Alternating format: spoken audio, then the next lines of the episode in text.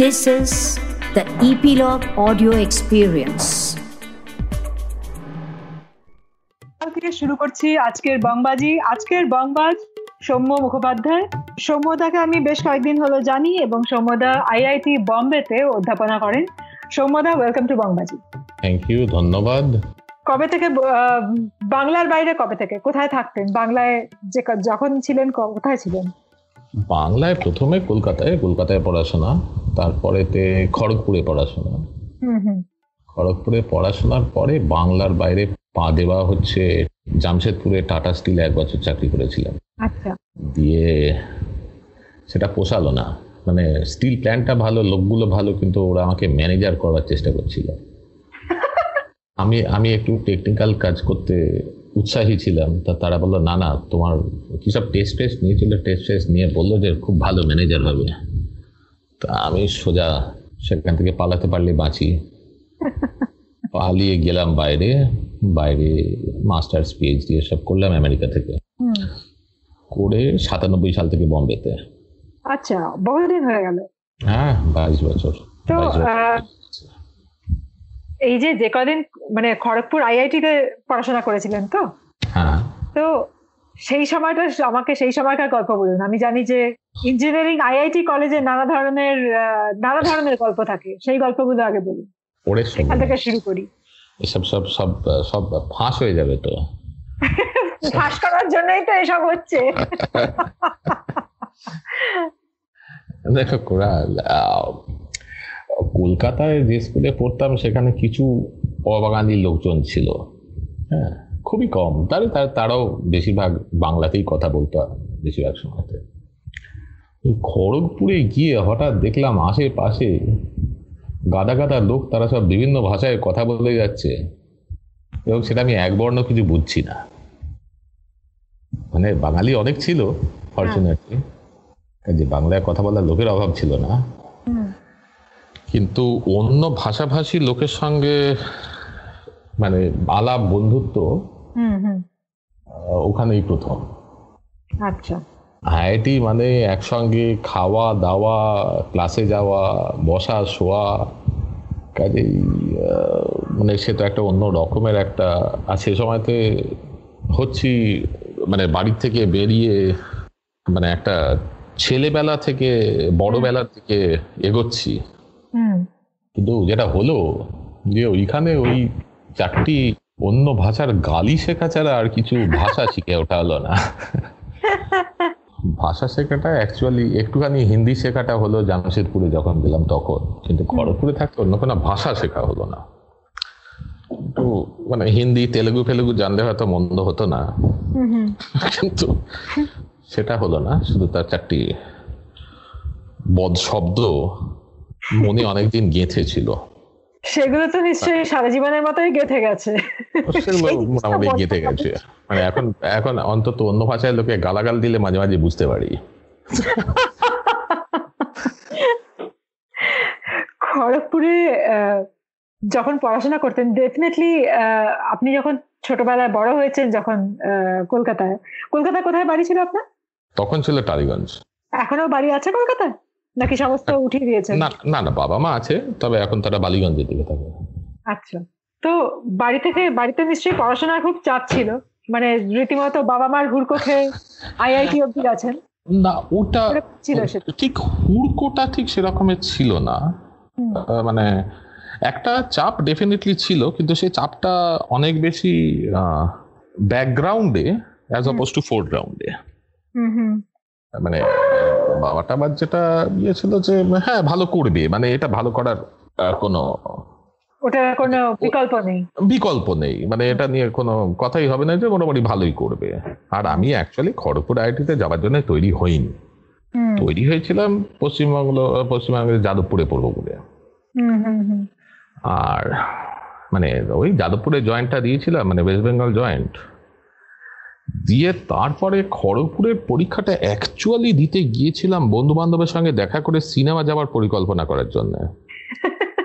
কারণ ওই এক্সামটা আমাদের লাস্ট এক্সাম ছিল একসঙ্গে। হ্যাঁ হ্যাঁ। আর তখন তো মোবাইল নেই টেলিফোন নেই ইমেল নেই কিছু নেই। কোঅর্ডিনেট করাটা খুব শক্ত তো। হ্যাঁ। তো ওই দিনে আমরা কোঅর্ডিনেট করলাম কোন সিনেমা হলের সামনে নেক্সট মিট করব। যে সেই যাতে এবং তারপর থেকে আস্তে আস্তে মানে সেই সিনেমা আচ্ছা ইয়ার এর পরে সিনেমাটা কোথায় দেখব? এসব সে মানে কাজে প্রথম ওই সিনেমা হলটা, ওইটা ঠিক করে নেওয়ার জন্য ওই পরীক্ষা দিতে যাওয়ার খুব জরুরি ছিল।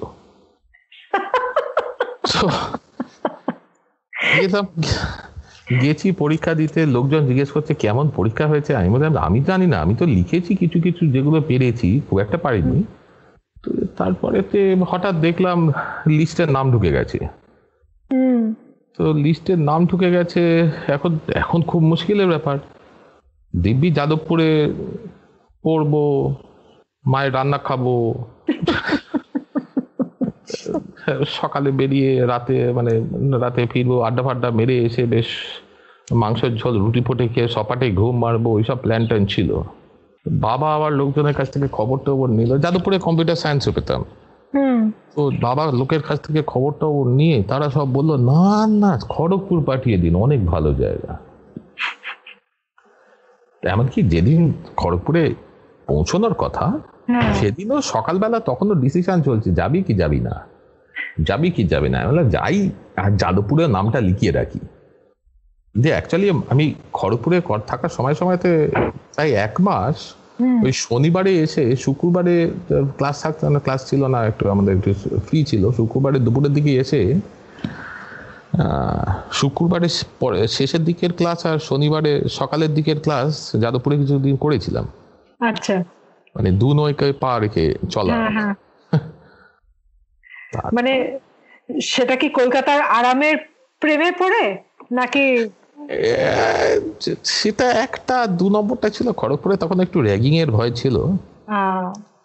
কিন্তু ফর্চুনেটলি মানে আমার উপরে র্যাগিং অমনি আর কিছু হয়নি। অ্যাকচুয়ালি মানে আমি একটু কি বলে একগুঁয়ে টাইপের ছিলাম। মানে আমাকে কেউ র্যাগিং করতে গেলে আমি তাদের আমার গায়ে হাত দিতে বলেছিলাম দিতে গিয়েছিলাম আমি তাদেরকে বলেছিলাম দেখো তোমরা একজন আমাকে মারবে আমিও মারবো। তোমরা আমাকে হসপিটালে পাঠাবে তোমাদের একজন আমার সঙ্গে হসপিটাল পৌঁছে যাবে। কে যাবে সেটা ভেবে দেখে নিও। তো আমার উপরে র্যাগিং অমনি আমি কিছু হয়নি। আচ্ছা। দেখবেন করার সাহস পাইনি। কিন্তু মানে আমি শুনেছি ইঞ্জিনিয়ারিং কলেজের র্যাগিং মানে বেশ তাগড়া র্যাগিং হ্যাঁ তো সেখানে অ্যাকচুয়ালি অত সাহস হয়নি ওদের। এসকেপ করেছিলেন সেটা একটা বেশ মানে তার মানে আপনিও বেশ ডাকাবুকো ভাবেই বলেছিলেন ওদেরকে। হ্যাঁ হ্যাঁ। না না আমি খুব একটা মানে পালোয়ান টাইপের ছিলাম না কিন্তু মানে আমার কথাটা খুব সিম্পল ছিল। খুব অনেক সময় না এই ধরনের জিনিসগুলো বেশি চেঁচিয়ে বলে কোনো লাভ নেই খুব শান্তভাবে খুব শান্তভাবে। দেখো তোমরা আমাকে মারবে।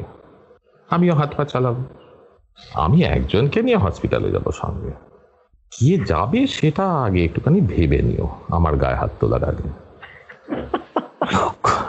খুব মিষ্টি করে বলেছিলাম অ্যাকচুয়ালি তাতেই তাতেই কাজ হয়েছিল। যদি ধমকাতেন সবথেকে বেশি তাহলেই বোধ দুটো আরও খেয়ে যেতেন যে ধমকাচ্ছে হ্যাঁ। তারপর আহ, খড়গপুরে গেলেন। খড়গপুরের সেই সময় অ্যাম্বিয়েন্স কেমন ছিল? মানে আমি খড়গপুরে গেছি পরে কিছু না কিছু প্রজেক্টের জন্য। কিন্তু আমি যা দেখেছি আর আপনি যা দেখেছেন তার মধ্যে নিশ্চয়ই আকাশ পাতাল তফাৎ হবে। আপনার সময়টা কেমন ছিল? অসাধারণ। মানে অসাধারণ বলতে খাবারটা অবভিয়াসলি বেশ বেদনাদায়ক ছিল। অ্যাকচুয়ালি মানে বেদনা বলতে একটা খুব ইন্টারেস্টিং ছিল। খড়গপুরে একটা আমাদের সপ্তাহে দুদিন করে বড় বড় চিকেনের টুকরো দিত একটা একটা করে বড় চিকেনের টুকরো। আর তার মধ্যে একদিন তার সঙ্গে আবার একটা পুরি জাতীয় জিনিস দিত। তো ওইগুলো নিয়ে আমাদের ফার্স্ট কাজ ছিল ওই চিকেনের ঝোল থেকে তেলগুলো ছেঁচে ছেঁচে ফেলা। আর ওই পুরিগুলোকে উল্টে ধরে তার মধ্যে থেকে তেলগুলো ফেলা। ওরে বাবা! আর ওইটাতে আমাদের মানে ওটা আমার খুব কাজে দিয়েছে। মানে আমি আমার পেট খারাপ হলেই আমি ওটা খেতে যেতাম। কেন ওটা কি এতই টালটালা ছিল? না না ওটা এত বদখত জিনিসটা ছিল যে ওটা ওটা পেটের ব্যাকটেরিয়া ওই জিনিসটা আসছে দেখলে দূর দূর করে পালাতো। কাজে ওটা খেলে ওটা যদি আমি সুস্থ অবস্থায় খেতাম আমার পেট খারাপ হয়ে যেত আর আমার পেট খারাপ অবস্থায় খেলে সুস্থ হয়ে যেতাম। এইটা ছিল সেই চিকেনটা। মানে আমি ওটাকে মানে আমরা ইলেকট্রনিক ভাষায় ওটাকে নট গেট বলা হয়। হ্যাঁ নট গেট মানে হচ্ছে যদি এক ঢোকাও জিরো হবে যদি জিরো ঢোকাও এক হবে। আমি ওটাকে নট গেট চিকেন বলতাম। ও। তারপর ওই সময় ওইখানে কড়াকড়ি নিশ্চয়ই খুব ছিল। আপনারা যে কড়াকড়ি হ্যাঁ, মানে যেরকম হস্টেলের কড়াকড়ি হয় কিচ্ছু না। কিছু না ও। কি হস্টেলের কড়াকড়ি? বিকজ আমি শুনেছি যে মানে অ্যাকচুয়ালি আমি যে সমস্ত হস্টেলে থেকেছি তাতে কড়াকড়ি বলব না বাট নিয়ম টিয়ম খুব স্ট্রং ছিল। তাই জন্য আমি যে বোঝার চেষ্টা করছিলাম যে আপনাদের ব্যাপারটা কীরকম ছিল। হ্যাঁ নিয়ম নিয়ম খুব খুব কড়া নিয়ম ছিল। অনেক রকমের কড়া নিয়ম ছিল। কিন্তু সেটা মানতে হবে তো। মানে কড়া নিয়ম ছিল ঘরে রেডিও রাখা যাবে না। এই টাইপের অদ্ভুত নিয়ম ছিল। কেন কেন কেন? রেডিও রাখলে কি আচ্ছা বাচ্চারা পেয়ে যাবে। না স্পেশাল পারমিশন নিয়ে রেডিও মানে যে কোনো ইলেকট্রিক্যাল ইলেকট্রনিক অ্যাপ্লায়েন্স ঘরে রাখতে হলে স্পেশাল পারমিশন নিতে হবে। আচ্ছা। প্রত্যেকের ঘরে রেডিও টেপ রেকর্ডার তখন টেপ রেকর্ডারের টাইম। রেডিও টেপ রেকর্ডার তার জন্য বড় বড় অ্যাম্পলিফায়ার নিজেরা বানিয়েছি সেসব বড় বড় অ্যাম্পলিফায়ার সব কিছু থাকতো। সো নিয়ম অনেক কিছু ছিল। নিয়ম ছিল রাত্রি দশটার পরে হোস্টেল থেকে বেরোলে ওয়ার্ডেনের পারমিশন নিতে হবে। ধর ছেলেদের হোস্টেলে ওসব চলতো না। মেয়েদের হোস্টেলে রাত্রি দশটার পরে চাবি পড়ে যেত। হ্যাঁ। তখন সত্যি ওদের পারমিশন নিয়ে বেরোতে হতো। হ্যাঁ। ছেলেদের হোস্টেলে সব কিছু ছিল না। রাত্রি দুটোর সময় আমরা অন্য হোস্টেলে গিয়ে তাস খেলতে যেতাম। তারপরে যখন ভারতবর্ষ থেকে বেরিয়ে গেলেন ইন্ডিয়ার থেকে বাইরে গেলেন আমেরিকায় গেলেন পড়াশোনা করতে। সেই সময়টার জীবনটা কেমন ছিল? ওইখানে কি মানে কোনো কোম্পানি ছিল যাদের সাথে একসাথে আপনারা মানে একযোগে থাকতেন নাকি? হ্যাঁ হ্যাঁ। আরে বাইরে যাওয়ার গল্পটা বলি। হুম। তো ওখানে আমি প্রথমে গিয়েছিলাম কলোরাডোতে। হ্যাঁ। এখন মা এখন আমরা আমি যখন খুব ছোট ছিলাম কিছুটা সময় আমরা আমেরিকায় কাটিয়েছি। হুম হুম। হ্যাঁ। তো যাই হোক, আমি মাকে বলতে গেলাম মা দেখো কি কি বাসন ফাসন নিয়ে যেতে হবে আমাকে একটু বলো। আমরা তো কিচ্ছু নিয়ে যেতে হবে না ওখানে সব পেয়ে যাবে। এবারে গিয়ে পড়েছি কলোরাডোতে। সেখানে ইউনিভার্সিটিতে একজন আমাকে তুলে নিয়েছে তুলে নিয়ে গেছে। আমি বাড়ি ভাড়ার কথা ওখানে কোনো বাড়ি খুঁজে পাচ্ছি না।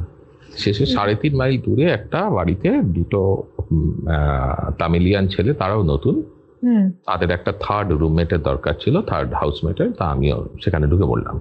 হুম। ঘরটা অবভিয়াসলি আমি সব থেকে পরে গেছি আমার ঘরটা সব থেকে ছোট সে ঠিক আছে কারণ আমার ঘরটা থেকে পাহাড় দেখা যেত।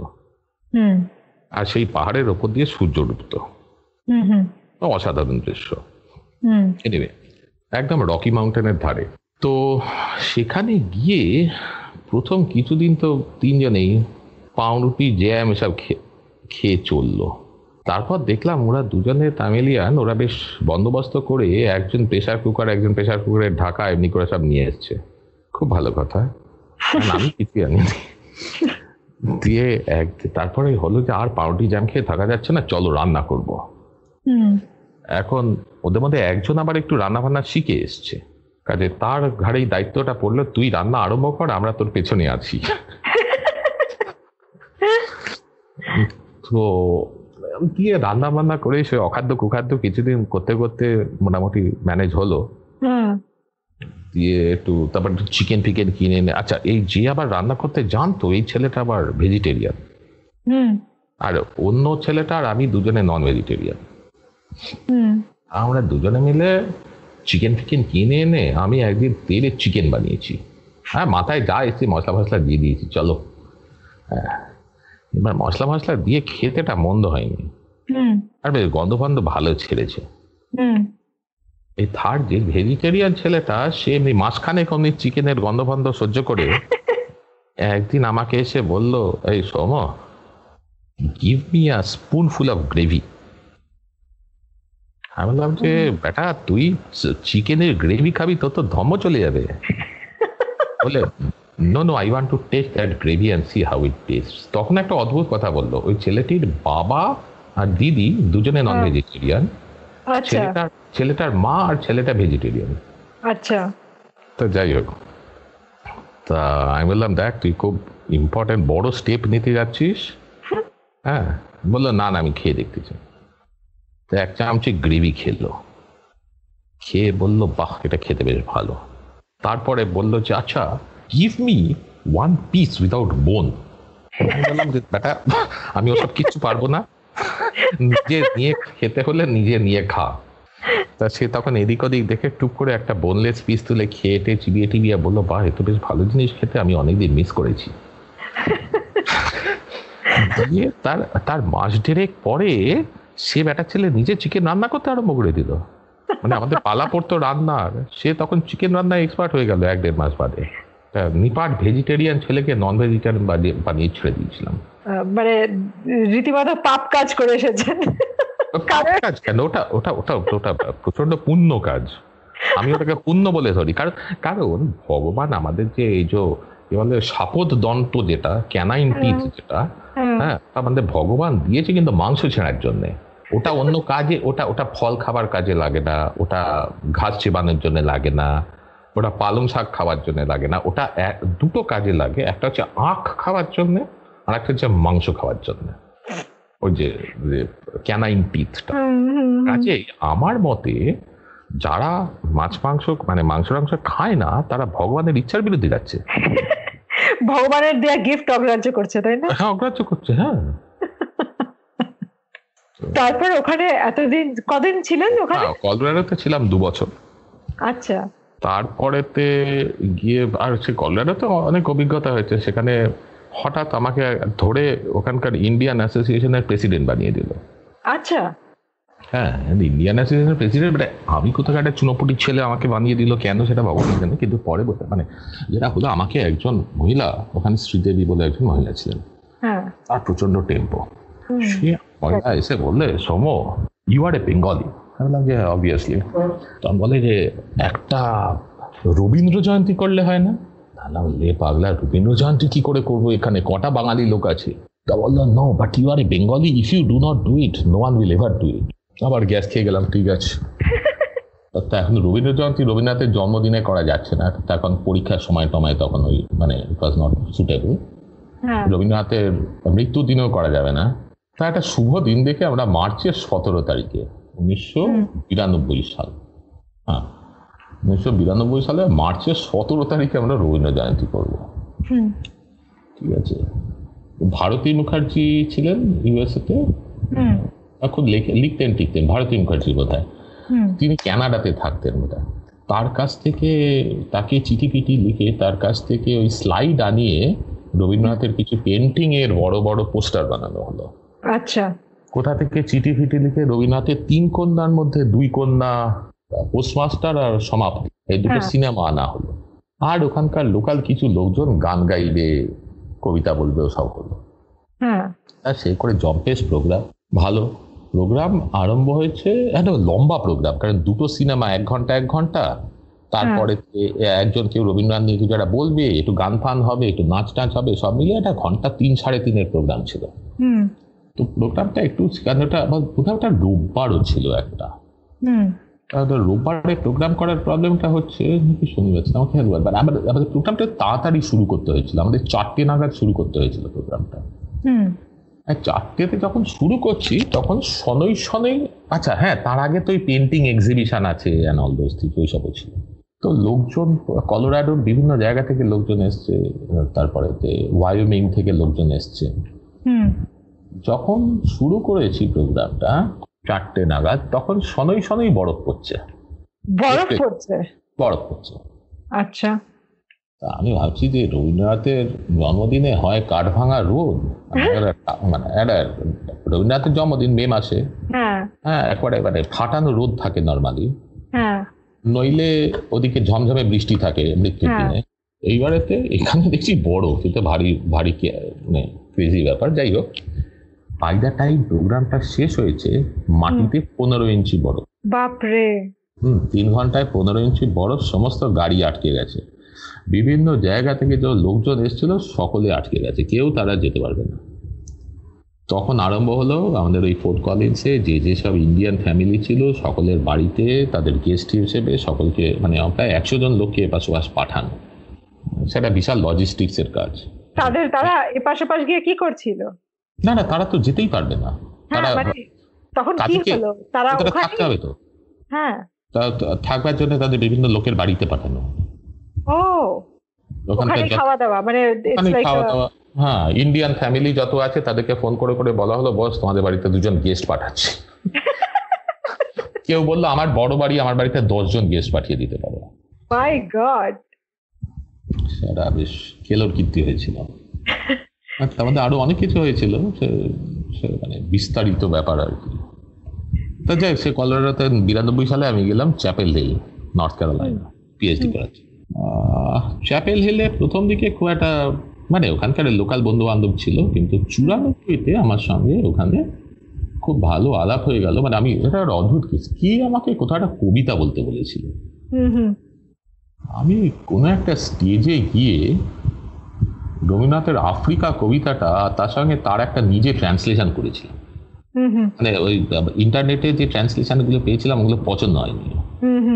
ঠিক স্পিরিটটা পাওয়া যাচ্ছিলাম নিজে ট্রান্সলেশন করে বীরের মতন গিয়ে প্রথমে বাংলা তারপরে ইংরেজি ট্রান্সলেশনটা বীরের মতন পড়ে ফেললাম। হ্যাঁ, তাতে কিছু বাঙালি অডিয়েন্সও ছিল। মানে এটা প্রাইমারিলি ফরেনারদের জন্য ছিল। তারা এক- তাদের মধ্যে একজন আমাকে ফোন করে বলে এই তুমি স্টেজে ফেজে ওঠো আমি হ্যাঁ স্টেজে ফেজে উঠি নাটক ফাটক করেছি। মানে খড়গপুরে থাকতে নাটক করেছি একটা একটা। হ্যাঁ, হ্যাঁ। মানে বেস্ট অ্যাক্টার প্রাইজ ফাইজ পেয়েছিলাম আর তা সে বলল চলো আমরা নাটক করব তুমি ইন্টারেস্টেড আমি বললাম এক পায়ে খাড়া নাটক করার থেকে লোকের সঙ্গে আলাপ করাটাতে এক পায়ে খাড়া। হ্যাঁ। একটা ভালো নাটকের গ্রুপ তৈরি হয়ে গেল। আহ, আমরা দুটো তিনটে নাটক করেছিলাম বিভিন্ন জায়গায় নিয়ে সে নাটক নিয়ে ঘুরেছি। এখন সে ভদ্রলোক ওখানেই আছেন দিব্যেন্দু পাল।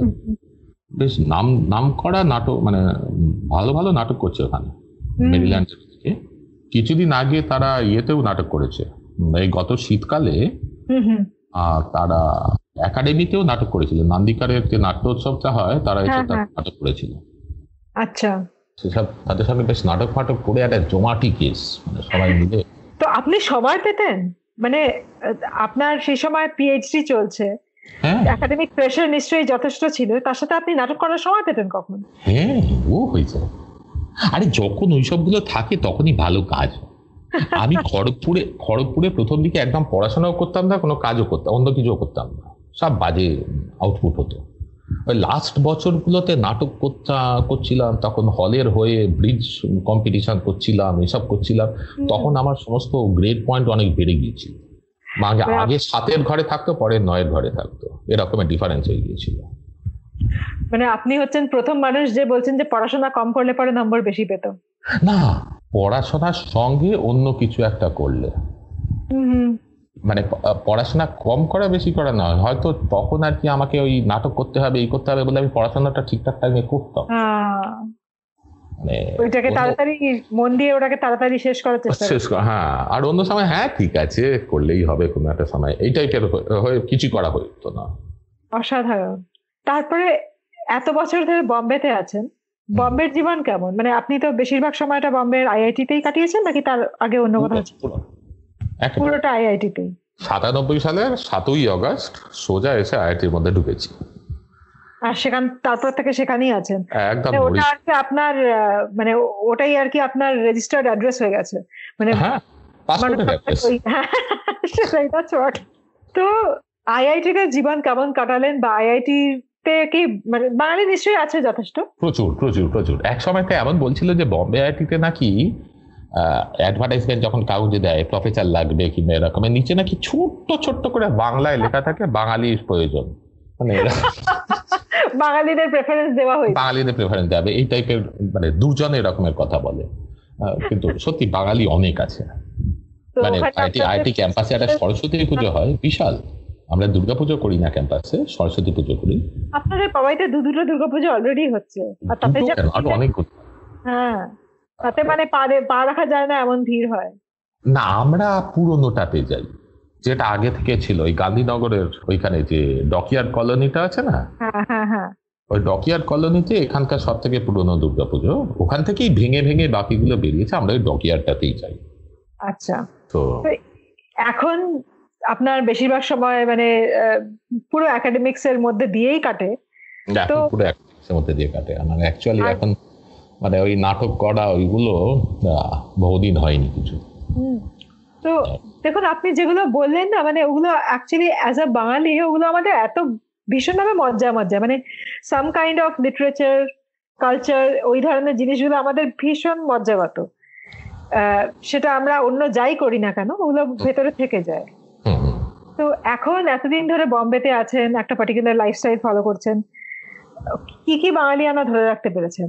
ডেফিনেটলি মানে বাড়ির খাবারে আমি ধরে নিচ্ছি যে ডেফিনেটলি ওটা ওটা একটা জায়গা যেখানে বাঙালি পুরো বাঙালি। হ্যাঁ ছাপ থাকবে না পুরো বাঙালি। ওটা পুরো বাঙালি। হ্যাঁ ওটা পুরো বাঙালি। বাড়ি রান্না আপনারা নিজেরাই করেন? হ্যাঁ। না ওই মাঝে মাঝে একজন একজন মহিলা আছেন তিনি করেন। তাকে কিন্তু শিখিয়ে দেওয়া মাঝে মাঝে তিনি না করলেই ভালো হয় আর কি।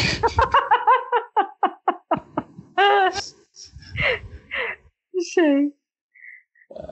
এখানে এখানে যারা বাঙালি তাদের সাথে আপনাদের মানে এখন বম্বেতে আইআইটি তে পড়াচ্ছেন এখানে যারা বাঙালি যেই সমস্ত বাঙালিদের সাথে আপনাদের আলাপ রয়েছে আপনারা নিজেরা কোনো সংগঠন বানাননি? মানে যেটা যেটা বাঙালি এক্সচেঞ্জ বা এই যে যেমন রবীন্দ্র আচ্ছা, জয়ন্তী সেলিব্রেট করলেন হঠাৎ। না না আছে আছে আছে। আছে বই কি? আছে বই কি? কিন্তু আমার মানে আমার কিছু ব্যস্ততার কারণে কিছু ব্যস্ততার কিছু গেঁতমি। দুটো এই দুটোর কারণে আমার অনেকদিন কিছু করা হয়নি। আমি এখানে প্রথমে এসে আসার পরে পরেই কিছু স্টুডেন্ট এসে ধরেছিল একটা নাটক করাবার জন্য। আচ্ছা। তো আমি তাদের ডিরেকশন দিয়ে একটা নাটক করিয়েছিলাম। হ্যাঁ হ্যাঁ। তারপরেতে অনেকবার কথা হয়েছে হয়ে ওঠেনি। আর তা ইতিমধ্যে এরা এখানে অনেক বাঙালি অল্প বয়সী ফ্যাকাল্টিরা এসে তারা বেশ ইয়ে টিয়ে করে তারা নাটক ফাটক করছে গান টান করছে। তারা যখন করে শুনতে আহ, নিজের করাটা হয়ে ওঠেনি। কিছুদিন আগে বোধহয় বছর ছয়েক আগে যেটা হলো যে এই ডকইয়ার্ড কলোনিতে এটা বোধহয় দু হাজার চোদ্দ চোদ্দ মধ্যে হবে হয়তো। হুম হুম। ওরা সাথে ডকইয়ার্ড কলোনির ওরা হঠাৎ আমাকে এসে ধরলো যে সমদা একটা আমাদের ওখানে একটা নাটক হবে লোকে বলল যে আপনি ডিরেক্ট ফিরেক্ট করেন আপনি একটু করে দেবেন। আহ, ঠিক আছে একটা let's get back to the field তো সেখানে গিয়ে যেটা দেখলাম যে ওদের যে ওখানকার মহিলারা মহিলা সমিতি তারা ঠিক করেছে নাটক করবে কাজে তো মানে আমাকে একটা মহিলাদের নাটক আমাকে ডিরেক্ট করতে হবে। আচ্ছা। তাতে তাতে প্রায় কোনো তাতে কোনো পুরুষ চরিত্র ছিল কি? খেয়াল করছে না। আদৌ কোনো পুরুষ চরিত্র ছিল অনেকদিন হয়ে গেছে। দিয়ে আর তারা কেউ কখনো নাটক করেনি। হুম। কেউ না। মানে তাদের কারুর বয়স পঞ্চাশ কারুর বয়স কুড়ি। হুম। ঠিক আছে? পুরো ওই স্কেলটা এবং তাদের সব বিভিন্ন পশ্চিমবাংলার আহ, বিভিন্ন জায়গা থেকে তারা এসছে। কাজেই তাদের সকলের একটা ইন্টোনেশন আছে। কথায় একটা টান আছে। উত্তর বাংলার টান আছে কারুর কারুর প্রচণ্ড মেদিনীপুর ওই বাঁকুড়া টান আছে। কেউ অনেকে ওই শ্যামবাজারের শশীবাবু টাইপের কিন্তু প্রচণ্ড উৎসাহ প্রচণ্ড উৎসাহ। হ্যাঁ। তো নাটকটা পড়ে যেটা আমাকে করতে হলো ফার্স্টে যে একে হচ্ছে ওদের ক্যারেক্টারগুলো ধরানো। কিছু ওরা ক্যারেক্টার ওরা ভেবে রেখেছিল আমি এটা করব আমি ওটা করব সেসব কিছু চেঞ্জ করতে হলো। তাছাড়া ভাবলাম যে ঠিক আছে let me take this as a challenge আর ওদের যে পার্সোনাল যে ইন্টোনেশনগুলো সেগুলোকেই কাজে লাগাই নাটকে। সেইটাকে করে নাটকটা ভালো। আনফর্চুনেটলি যেদিন ওদের নাটকটা করবার কথা মানে আমি অলরেডি আমার তখন বাইরে থাকার কথা মানে আমার আমার ফ্যামিলি নিয়ে গোয়াতে একটা প্ল্যান ছিল। হুম। আমি নাটকটা দেখতে পাইনি কিন্তু লোকে তা ওরা বলেছিল যে সাংঘাতিক ভালো হয়েছিল নাকি ওরা খুব ভালো আচ্ছা। সো তারপরের বছর আবার বলেছিল কিন্তু সে বছর আমার কিছু একটা প্রবলেম হয়ে গেল। হ্যাঁ। সে বছরও ওই মানে প্রথমে একটুখানি গিয়ে তারপরে তো প্রচণ্ড গন্ডগোল হয়ে গেল। মানে কোথাও একটা আমার মানে অনেক দিনের জন্য I had to go somewhere আচ্ছা। কেউ সেটা আর করানো হয়নি। সমুদ্র শেষ প্রশ্ন। এখন অব্দি জীবনে আপনার কাছে আপনার জীবনের সবচেয়ে গুরুত্বপূর্ণ সময় কোনটা? এবং আহ, কেন? মানে সেই সময়টা আমি আপনাকে এই প্রশ্নটা এই জন্য করছি না যে সবচেয়ে ভারী জীবনের সবচেয়ে ভারী সময় কোনটা সেটা জানার জন্য না। কিন্তু জীবনের কোন সময়টা আপনার কাছে আপনি নিজে সবচেয়ে বেশি এনজয় করেছেন এবং সেই সময়টার মধ্যে কি ছিল? না দেখুন গুরুত্বপূর্ণ সময় যদি বলো তাহলে অ্যাকচুয়ালি খড়গপুরে চার বছর। হুম হুম হুম। কারণ আমি মানে ওই সময়তে আমি মানে ঘরে কোন ছেড়ে বাইরের দিকে এগোচ্ছি। এবং from adolescence to adulthood from being uh, being taken care of to taking care of care of people হুম হুম। ওই ট্রানজিশনটা ওই চার বছর না? হুম। কাজে সেই সময়তে ওই ট্রানজিশনটার সময়তে যে বন্ধুগুলো হয় তারা একেবারে জিগরি বন্ধু হয়ে যায়। কারণ আমরা সকলে ওটার মধ্যে দিয়ে একসঙ্গে পাস করেছি। কাজে ওইটা একটা খুবই আমার মতে ওটা একটা খুব ট্রানজিশনাল এবং তাৎপর্যপূর্ণ সময় সেই অর্থে। সেই সময়তে বিভিন্ন রকমের এক্সপেরিমেন্ট করেছি। আমি যে স্টেজে নেমে যে আমি নাটক করব কখনো এটা আমি ভাবতে পর্যন্ত পারিনি তো আমি চিন্তাও করতে পারিনি। অথচ নাটকে প্রথমবার নেমেই আমি বেস্ট অ্যাক্টর প্রাইজ পেয়েছিলাম। এবং খড়গপুরে বেস্ট অ্যাক্টর প্রাইজ পাওয়া বেশ শক্ত ব্যাপার অত সোজা নয়। এবং পরে স্টেজ ফ্রাইট ছিল না আপনার কোনোদিনও? হ্যাঁ? স্টেজ ফ্রাইট ছিল না আপনার কোনোদিনও? তা জানি না। যাই না মানে বেস্ট মানে অ্যাক্টর প্রাইজটা পেয়েছি। প্রথমবার নাটক করতে গেছেন মানে প্রথমবার নিশ্চয়ই অডিয়েন্সও ফেস করছিলেন মানে ওটা তো এক হ্যাঁ, ধরনের পাবলিক স্পিকিং না। অতজনের মাঝখানে আপনি নাটক করে হ্যাঁ। বেস্ট অ্যাক্টর প্রাইজ পাই পেয়েছেন মানে সেটা তো সেটা একটা মানে রীতিমতো ইম্পর্টেন্ট অ্যাচিভমেন্ট তারপরের সেমিস্টারে নাটক ডিরেক্ট করে গত বেস্ট ডিরেক্টর প্রাইজ মানে আপনার ওইদিকে ফিউচার ছিল আপনি ওটাকে তার আগে অ্যাকচুয়ালি আমি ডিবেট টিবেট করেছি আমি ডিবেটে পার্টিসিপেট করেছি। আবৃত্তিতে পার্টিসিপেট করেছি। ইয়া সেসব করেছি নাটক করি। কাজে ওই সময়টা that was a big growth time মানে ওটা আমার কাছে খুব তাৎপর্যপূর্ণ টাইম আরও বড় আর একটা হচ্ছে যে সেই ওই সময়তেই আমি মানে আমার আমার স্ত্রীও আমার ব্যাচমেট কাজে তার সঙ্গে আলাপ সালাপ হওয়া সো সেই সময় সে নাটকের সময়তে আর একটু ঘনিষ্ঠতা বাড়ানো। সেসব হয়েছিল সেই সময়। তো এতদিন ধরে বম্বেতে আছেন কখনো মনে হয়নি যে নাটকটাকে বম্বেতে এক্সপ্লোর করা যায়? কারণ বম্বে তো পীঠস্থান। না না হ্যাঁ নাটকটা বম্বেতে এক্সপ্লোর করা যায় কিন্তু ওই বলছি না আমি খুব প্রচণ্ড গেঁতো টাইপের মানে আহ, আমার ক্যাম্পাস ছেড়ে এটা বেরোতে কথা। হলো। আমার ক্যাম্পাস ছেড়ে বেরোতে ইচ্ছে করে না। বাইরে বাইরে ওই ট্রাফিকের অবস্থা দেখলে মাথা খারাপ হয়ে যায়। কিন্তু তাছাড়া একটা সময়তে যখন কাজের চাপটা ছিল একটু প্রমোশন প্রমোশন হ্যান ত্যান এইসবের যখন গল্প ছিল তখন ওগুলোর কথা খুব একটা ভাবার সময় পাইনি। সময় পান আর আমি কন্টিনিউয়াসলি এখানে এসে দু হাজার সাল থেকে দু হাজার দু সাল থেকে আমি অন অ্যান্ড অফ আমি কন্টিনিউয়াসলি কোনো না কোনো অ্যাডমিনিস্ট্রেশনের কাজের সঙ্গে যুক্ত। আচ্ছা। মানে হোস্টেল ওয়ার্ডের প্রথমে তারপরেতে একটা ডিপার্টমেন্টের হেড ছিলাম একটা সময়তে তারপরেতে ডিন অফ স্টুডেন্ট অ্যাফেয়ার ছিলাম চার বছর। হুম হুম। আর ওইগুলোতে অনেকটা টাইম গেছে। আচ্ছা আচ্ছা। সমদা ভীষণ ভালো লাগল আড্ডা মেরে। আর অনেকদিন ধরে আমাদের এটা পেন্ডিং ছিল। হ্যাঁ, এই আজকাল করতে করতে finally I got to record with you thank you so much বাজারে। সময় দেওয়ার জন্য। এদিকে এসো মাঝে মাঝে। নিশ্চয়ই নিশ্চয়ই।